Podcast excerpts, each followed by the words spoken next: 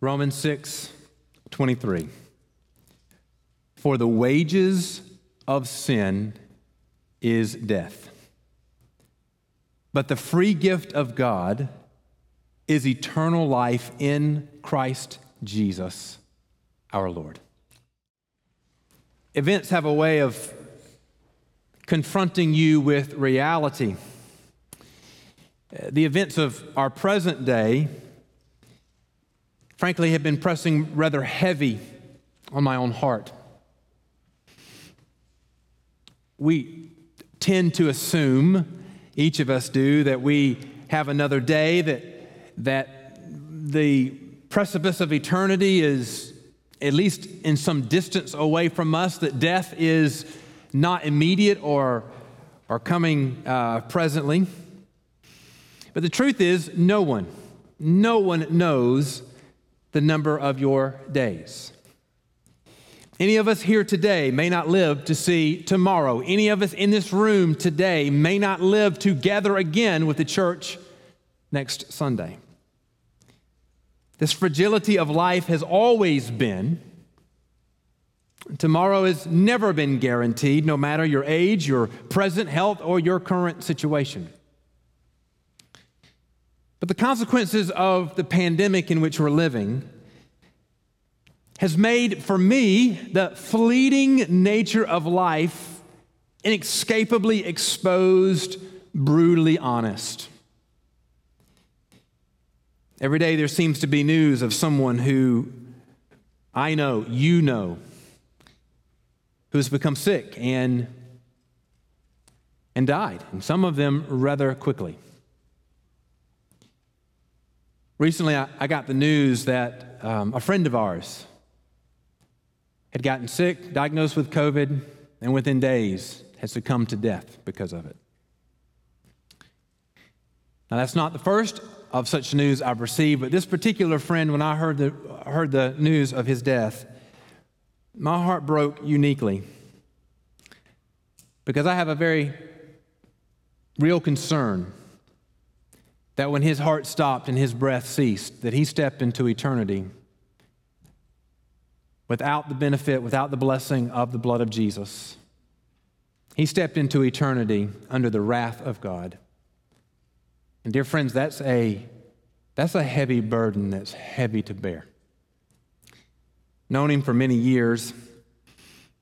If you knew him, you would probably say about him he's a good man. I put that in scare quotes. He's a good man. Went to work every day, provided well for his family. He and his wife are trying to do their very best to raise their children. We interacted with them, had a mutual interest, and so interacted with them often. And through the years of interaction with him, oftentimes I knew he was lost, and so I would. I would look for every opportunity I could to, to share the gospel with him, to talk about spiritual things. And in every one of those conversations, he was always polite, always generous and kind to me, but never interested or concerned. About as close as he would ever get to anything that sounded like he was interested with, he'd say, Well, I know one of these days I need to start going to church. Now, friends, I'm going to tell you something. Going to church does not save you. You can go to church and be lost. So I, I, know I need to start going to church. He had family members that went to church. He, he, he understood culturally, socially, there was something expected about going to church, something good about going to church. He knew I pastored a church. He knew I had a, a desire for him to go to church. And so, eh, but he would say that. But I'm telling you, in all of our conversations, there was never a concern for the righteousness of Jesus or the consequence of his soul in eternity. I don't know this to be true. I'm guessing just based on our conversations that he felt like he had some time. He had passions in his life. He loved to hunt, loved to fish, loved to spend time with his family. He devoted a lot of energy and time to that. Nothing wrong with those things, but he had no, no curiosity, no interest, no concern, no passion for Jesus or for eternity. I think he felt like he had some time. That death, the consequence of eternity, was something to think about later, but not today.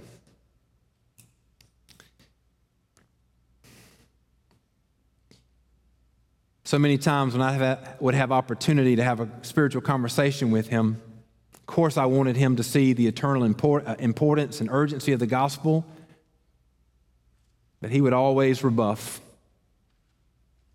say maybe someday, but not today. Now, here's the heaviness, friends. When I would leave those conversations with him, I would comfort my own heart by saying, Well, the next time we get together, we're going to have a spiritual conversation. Next time there's an opportunity, I'm going to talk to him again about Jesus. Maybe the next time we are together, the Lord will have done something in his heart and he'll be open to hear the gospel. But, friends, there is no more next time for him. That's heavy. That's heavy.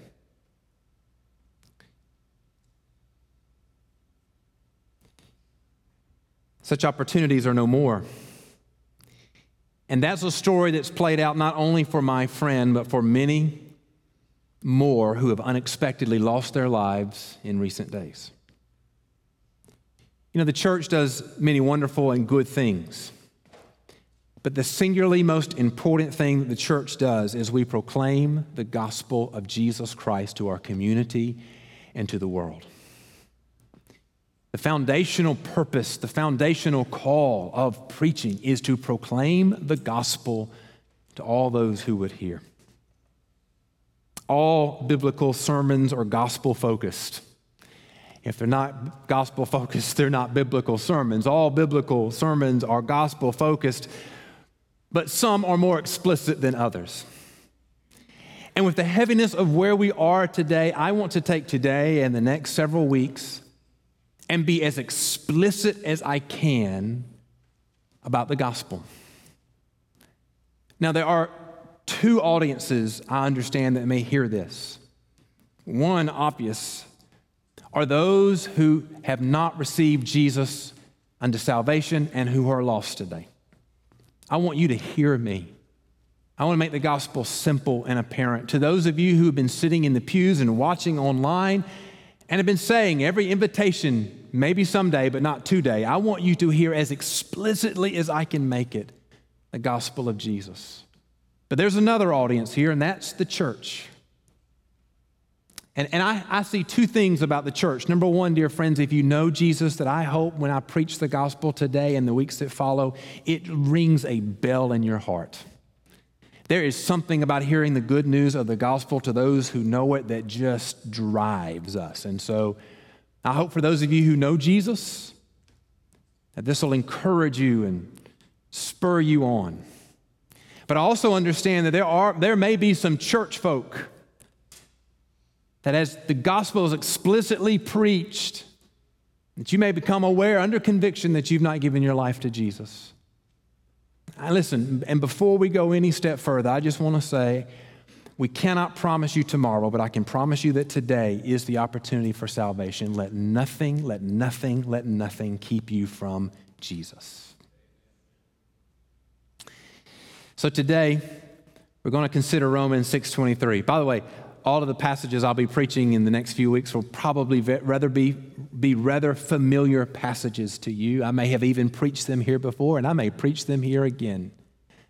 But today we consider Romans 623. And I want to make these three points this morning. In sin, you are dead, and sin leads to death. Secondly, there is a gift today that's been given to you, a gift of grace, and that is the gift of salvation. And that gift of salvation leads to the great hope of eternity, which is eternal life in Jesus. Let's begin with dead in sin. So, as, as Paul makes his case for the gospel, he says in, in verse 23 for the cost of sin or the wages of sin is death. Sin brings about death. Now, when the Bible speaks about death, it, it, it, there's a couple of things there that it means by that. And the first and foremost is that spiritual death is to be separated from the presence of God. Spiritual death is to be separated from the presence of God. The cost of sin is death. The wage of sin is death. It's what you are due because of sin. That is to be separated from God, from the presence of God. This is more than just the end of life. This is more than just your heart stopping, your breath quit breathing.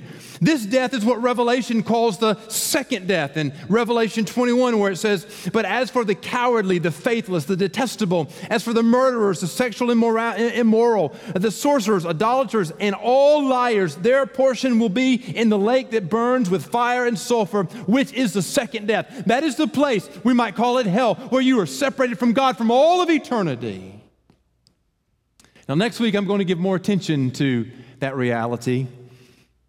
But this morning, I just want to make the case that this is to be totally and completely separated from the presence of God. Now, the, tr- the reality is that no one who lives on this earth has ever known a moment yet of being totally separated from the presence of God.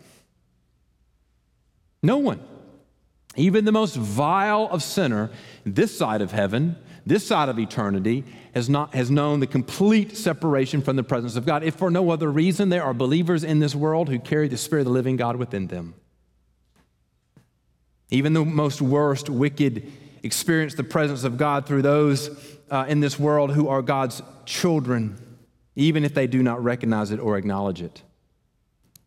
For those who bear the full cost of their sin, they will know in the day of judgment total, eternal separation from the presence of God. The cost of sin is death. Now, there is a present reality to this as well, and that is to be separated from the blessing of God. Those who know the Lord recognize the blessings of God in their lives. Certainly, God directly blesses individuals, but there is also a general blessing and grace the whole world enjoys presently just by the, the, the, the Lord working through this world. But the greatest blessing that the world, that the whole world enjoys, is that God has withheld his wrath. In other words, right now, even the most wicked among us is enjoying the blessing of God and that he has not yet withheld his, he has withheld his wrath from being poured out upon this earth. That is why, even presently, both the redeemed and the wicked remain. But, friends, there's coming a day that the consequence of sin is to be totally and completely separated from the, from the presence of God and separated from the blessing of God, both specifically and generally. I, I don't know if you appreciate this, but every breath that you take is an act of God's blessing in your life. It, it, it is a marvel to me that one of the earliest recognizable, measurable things about your life is your heartbeat. You can get an ultrasound and see a little blip in your mother's womb. And that muscle works for the entirety of your life. That makes me a little tired, doesn't it, you? And right now, you are alive because the blessing of God has allowed that muscle in your chest to continue to beat. Have you done anything to make it beat? No. It is beating by the sovereign declaration of God. Praise God for that. And the blessing of that beating heart right now the blessing of that diaphragm pulling air into your lungs and oxygenating your, your blood is that right now you still have an opportunity to hear the gospel of Jesus and receive it. But, friends, there's coming a day when you will be completely separated. If you don't believe in Jesus, you'll be completely separated from God. You'll be completely separated from the blessing of God, and you will fall under the full wrath of God. Friends, no one will be able to stand under the wages of sin. No one this side of heaven has known the complete separation of God or the unrestrained wrath or the punishment of God. Separation from the presence and blessing of God will be so painful and full of suffering that it is unknowable, even unimaginable. The suffering of the wages of sin will be overwhelming and unrelenting. unrelenting. We are all influenced by what we watch, see, or entertained by. When I was growing up, I'd watch cartoons. And a lot of the cartoons, when they would depict hell, was a little red devil, sort of in a fiery place, but having a pretty good time. Hell was a place where there weren't any restrictions, where the, where the consequences of righteousness and rules and regulations were, were no more. It's where the party was happening. Friends, I'm telling you, that is a false understanding of what it means to be separated from the living God. The truth is, is that there will be nothing more terrible than, be, than, than being eternally, totally separated from the grace, from the blessing, from the goodness, and the glory of God. Oh, there's more than you can imagine in those simple little words for the wages of sin is death. It's the cost that outside of the blessing of Jesus, you will pay. It is the consequence outside of the blood of Jesus that will befall you. It is the future outside of the saving grace of Jesus that is yours. The wages of sin is death. Paul begins there because he wants you to understand that today is the day of repentance. Today is the day of salvation. Repent and be saved today. The wages of sin is death, but there's this beautiful turn where he says, But the free gift of God is eternal life in Christ Jesus. Now, he says a couple of things about the gift of salvation. Number one, it's a free gift. Do you know how much you pay for a free gift? Nothing. Spurgeon, writing about Romans 6:23 says, "Here you have both the essence of the gospel and a statement of that misery from which the gospel delivers all who believe." Eternal life does not come from what you are or what you have done. The gift of eternal life comes as a free gift of God. Salvation is given as an expression of the love of God. It is free to those who believe, but it was paid for by Jesus. You understand that dynamic. It is a gift free to you, but not a free gift to the one who gave it. It is free to those who believe, but it was paid for by Jesus. Friends, listen to me. Salvation is a freely received gift, but you cannot earn it. It is a freely given because you do not deserve it. It is freely kept. You freely it is freely kept, and you cannot you, you freely remain in it by the grace of God. It is something that you cannot earn, you cannot deserve, you cannot make happen. It is only received as a free gift of God. Now, here is the, the frustrating thing about our flesh is that is in our pride, we don't want to owe anybody anything or be dependent on anyone for anything. There's just something natural. If somebody does something good for you, a favor for you, your first instinct is, well, I'm going to get you back. I'm going to do something good for you, even the score a little bit. I don't want to be indebted to you.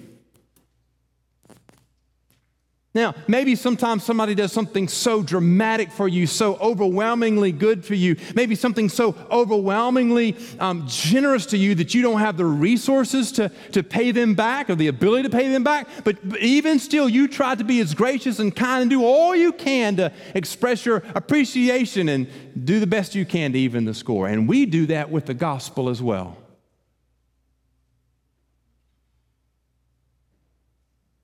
Can, have, can tell you how many times I've had conversations with folks and they'll tell me how they want to get right with Jesus. And so they start talking about things they're going to stop doing and things they're going to start doing. They're going to stop doing all those wicked things that are part of their lives. They're going to start doing things that they think are good, going to church and those sort of things. Nothing wrong with stop, stopping wickedness and starting righteousness, but here, listen to me, friends. Salvation doesn't begin with action on your part, it begins with what Jesus did on his part. It is a gift that is given to vile and wicked sinners who don't deserve it. It is a gift given to us in the, con- in, the, in, the, in the context of us being dead in our sin. It is a free gift given to us. The only way to come to salvation is to receive the free gift that you could never deserve and you could never earn. If you're trying to deserve something, if you're trying to earn something, you've not received the free gift of salvation.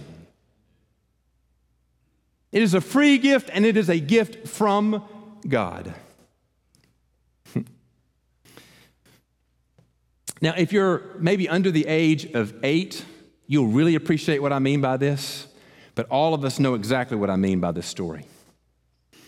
Christmas time comes around, birthday days come around, and let's just say there's multiple gifts that are coming your way. Pretty early in life, you figure out when you read the tag who's it from, whether or not it's going to be a good gift, whether you open it or not. I had somebody in my life when I was growing up always gave me pajamas. And nothing wrong with pajamas, but when you're 12 year boy, 12 year old boy, you don't want pajamas, amen? And so I'd see that tag and I'd go, oh man, or sweater or shirt or something like that. But then there were some other folks in my life that, that when they gave a gift, they always gave gifts that were way too expensive for me. You know, my parents were like, ooh, that's too much. And I'd go, no, it's not. And so when you're, when you're ripping the paper off, you, you sort of have an expectation. Oh, this uncle always gives amazing gifts. I want to go there first. This sweet aunt always gives me an old sweatshirt or something. Well, we'll get to that in a minute. Friends, listen to me very carefully. There is no better tag on a gift than a tag that says a gift from God. Somebody say amen. And what Romans is saying, what Paul is saying is this is a free gift of God. In other words, everything God gives is a good gift. And this is the best of the best of the goodest of the goodest gifts. I know that's bad English. God has initiated this gift. God has provided this gift. God has given this gift. When the lost are saved, they do not come to Jesus. Jesus comes to them. Salvation is not about man doing something about, uh, but about what God has done for man on the cross. The gift of salvation is a truly, truly, eternally good gift. The gift of salvation is a gift of a loving father to his beloved children. It is a good gift, a gift from God. And not only is that a good gift, a free gift of grace, but Paul says it is a gift of life. Listen what he says. But the free gift of, of God is what? Eternal life in Christ Jesus our Lord.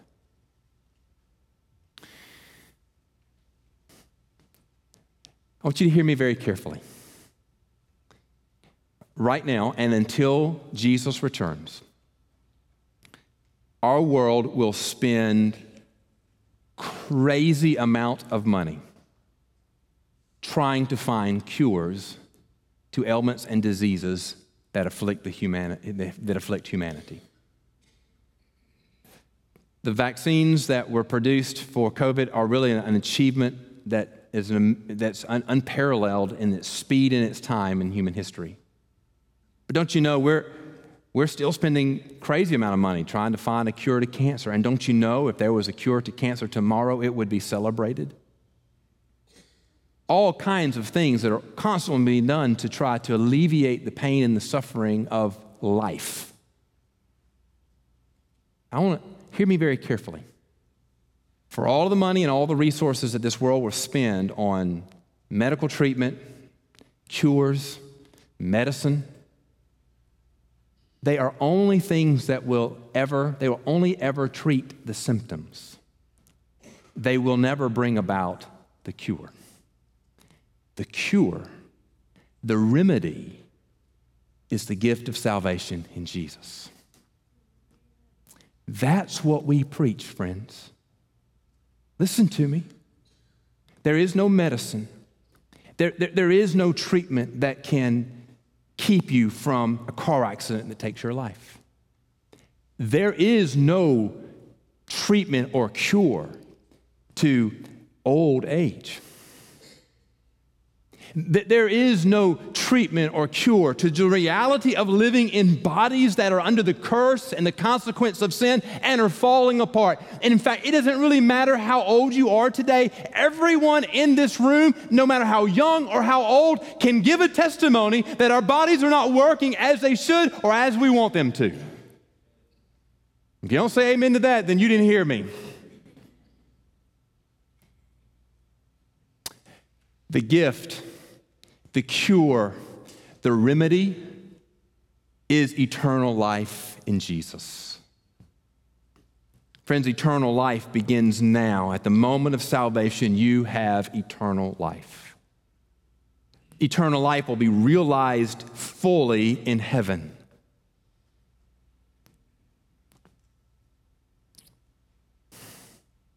To be present with the Lord, to be restored by God. This is the gospel. The sin separated man from God.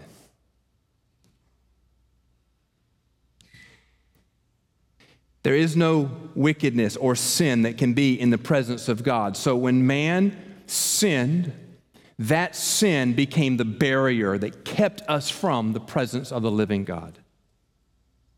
God desires that we be set free from sin and enjoy his presence eternally. So God provided for our salvation through the sacrifice of his son Jesus to satisfy the wages of our sin on the cross with his death.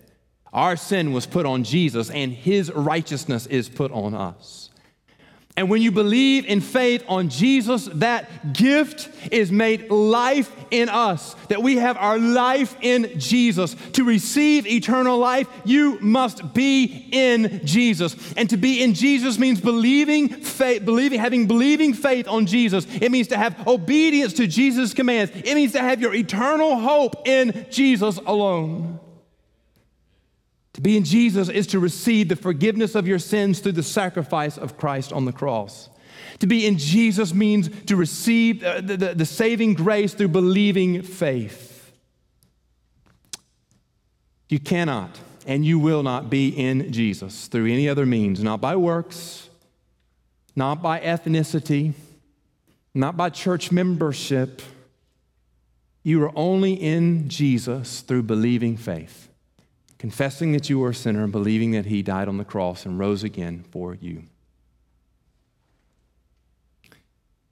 You know, we all tend to believe that tomorrow will come. That's, I guess, a natural expectation. And I guess there's probably a spectrum there that the younger you are, you expect tomorrow to come more so than the older you are. But it's probably all natural that we expect tomorrow to come. When we lived in Adel, uh, we had a family move in to the house behind us. And um, there wasn't a fence separating our two backyards, and so you could freely walk between the two houses. And uh, the family that moved in behind us had a 10 year old little boy named Gunner. And anytime I was out in the backyard, Gunner would make his way over and just hang out with me. So it didn't really matter what I was doing, Gunner would come and, and hang out. And over the months uh, of, of Gunnar just spending time with me out in the yard and walking around with me and whatever I was doing, developed a relationship with Gunnar, developed a relationship with his mom and his dad and his family. And so we began to invite them to church. And eventually, um, they began to come to church. And it was just before the start of the summer in 2007. So they, they started coming to church, and Gunnar heard, we announced one Sunday morning that the kids, we were doing signups for CentriKid, which is a Christian camp we, the church kids go to during the summer for a week. And Gunnar asked his mama, could he go? Well, he'd never been away from his home for an overnight trip, much less for a week away from home. And it was a big deal for his mama. But through with some, with some tears and some encouragement, she let him go. She got the, we sent her the, the, um, the list of things that you had to take to camp. And one of the things on the list for camp was a Bible. We want the kids to take a Bible with them. Gunnar had never owned a Bible in his life, so his mama goes and buys him a, a Bible. First Bible he ever had. He's pretty pumped about that. And off he goes to camp. Now, they would go to a camp that wasn't too far from where the church was located. So even though I wasn't taking the kids that year, I, um, I would go over a couple of nights. And, and his mama begged me, she said, Listen, when you get over there, I want you to specifically check up on Gunner, make sure he's still living and breathing, and at least change his clothes once, right, while he's there. And I went over there, spent a day and a, an evening worship with him, and he was doing great and having a ball. Well, every night at camp, there's a worship service and a gospel presentation given and an invitation given. And one of the nights that the gospel was presented and the invitation was given, 10 year old Gunner made a profession of faith. When he got home from camp, he, he came down front one Sunday pretty pumped. Um, he was first in his family, joined the church. And a couple of weeks later, I got to baptize Gunner. It was a great day. God used that, by the way, to draw his whole family. Um, they had really been wayward from the church, and so God used that to draw them back. And it was a beautiful time. I not, don't remember now the date, so that was probably June or July 2007. Summer progresses, school year starts. On, on Halloween night, so October 31, Gunner was playing in, in the yard with his family at a family event and was uh, playing in the yard and in a, just a tragic turn of events was accidentally run over by his uncle and killed. Now, friends, I'm going to tell you something. When you deal with a family and you preach a funeral of a 10 year old little boy who died, it is always heartbreaking. So, on that following Tuesday, so November the 6th, the church and Gunner's family, we gathered at the, at the church to, for his funeral. And there's a lot of heartbreak and a lot of grief but there was a moment, a palpable moment of celebration. We could not have known almost, I guess, about 120 days earlier when Gunner made a profession of faith and God wrote his name in the Lamb's Book of Life. That would be about 120 days before he'd be called home. Nobody expects a 10 year old boy to die. But I stood in front of that family and I stood in front of that church. We acknowledged the grief we acknowledged our sadness, but we rejoiced. That in that moment of great heartbreak for us, Gunnar Farr remembered, or Gunnar Farr experienced all the promises of the gospel instantaneously. The wages of sin is death, but he believed on Jesus and he received the free gift of God of eternal life. That began the moment he believed. And it, was, it came to fruition the moment he stepped into eternity. Friends, no one knows what tomorrow holds. But I do know this today is the day of salvation. Romans 3 tells us, For all have sinned and fall short of the glory of God. Romans 5 tells us, But, but God demonstrates his own love toward us in that while we were yet sinners, Christ died for us. Romans 6 tells us that for the wages of sin is death, but the free gift of God is eternal life in Christ Jesus our Lord. Romans 10 says, that if you confess with your mouth Jesus as Lord and believe in your heart that God raised him from the dead, you will be saved. For with the heart a person believes, resulting in righteousness, and with the mouth he confesses, resulting in salvation. And just a verse or two later, it has one of the most beautiful, precious declarations of all of Scripture in Romans 10 13, where it says, For whoever calls on the name of the Lord will be saved. I cannot promise you, nor do I know what the next minute, what the next day, what the next year has for you and I. But I know this that today, if you will call on the Lord unto salvation, you will be saved.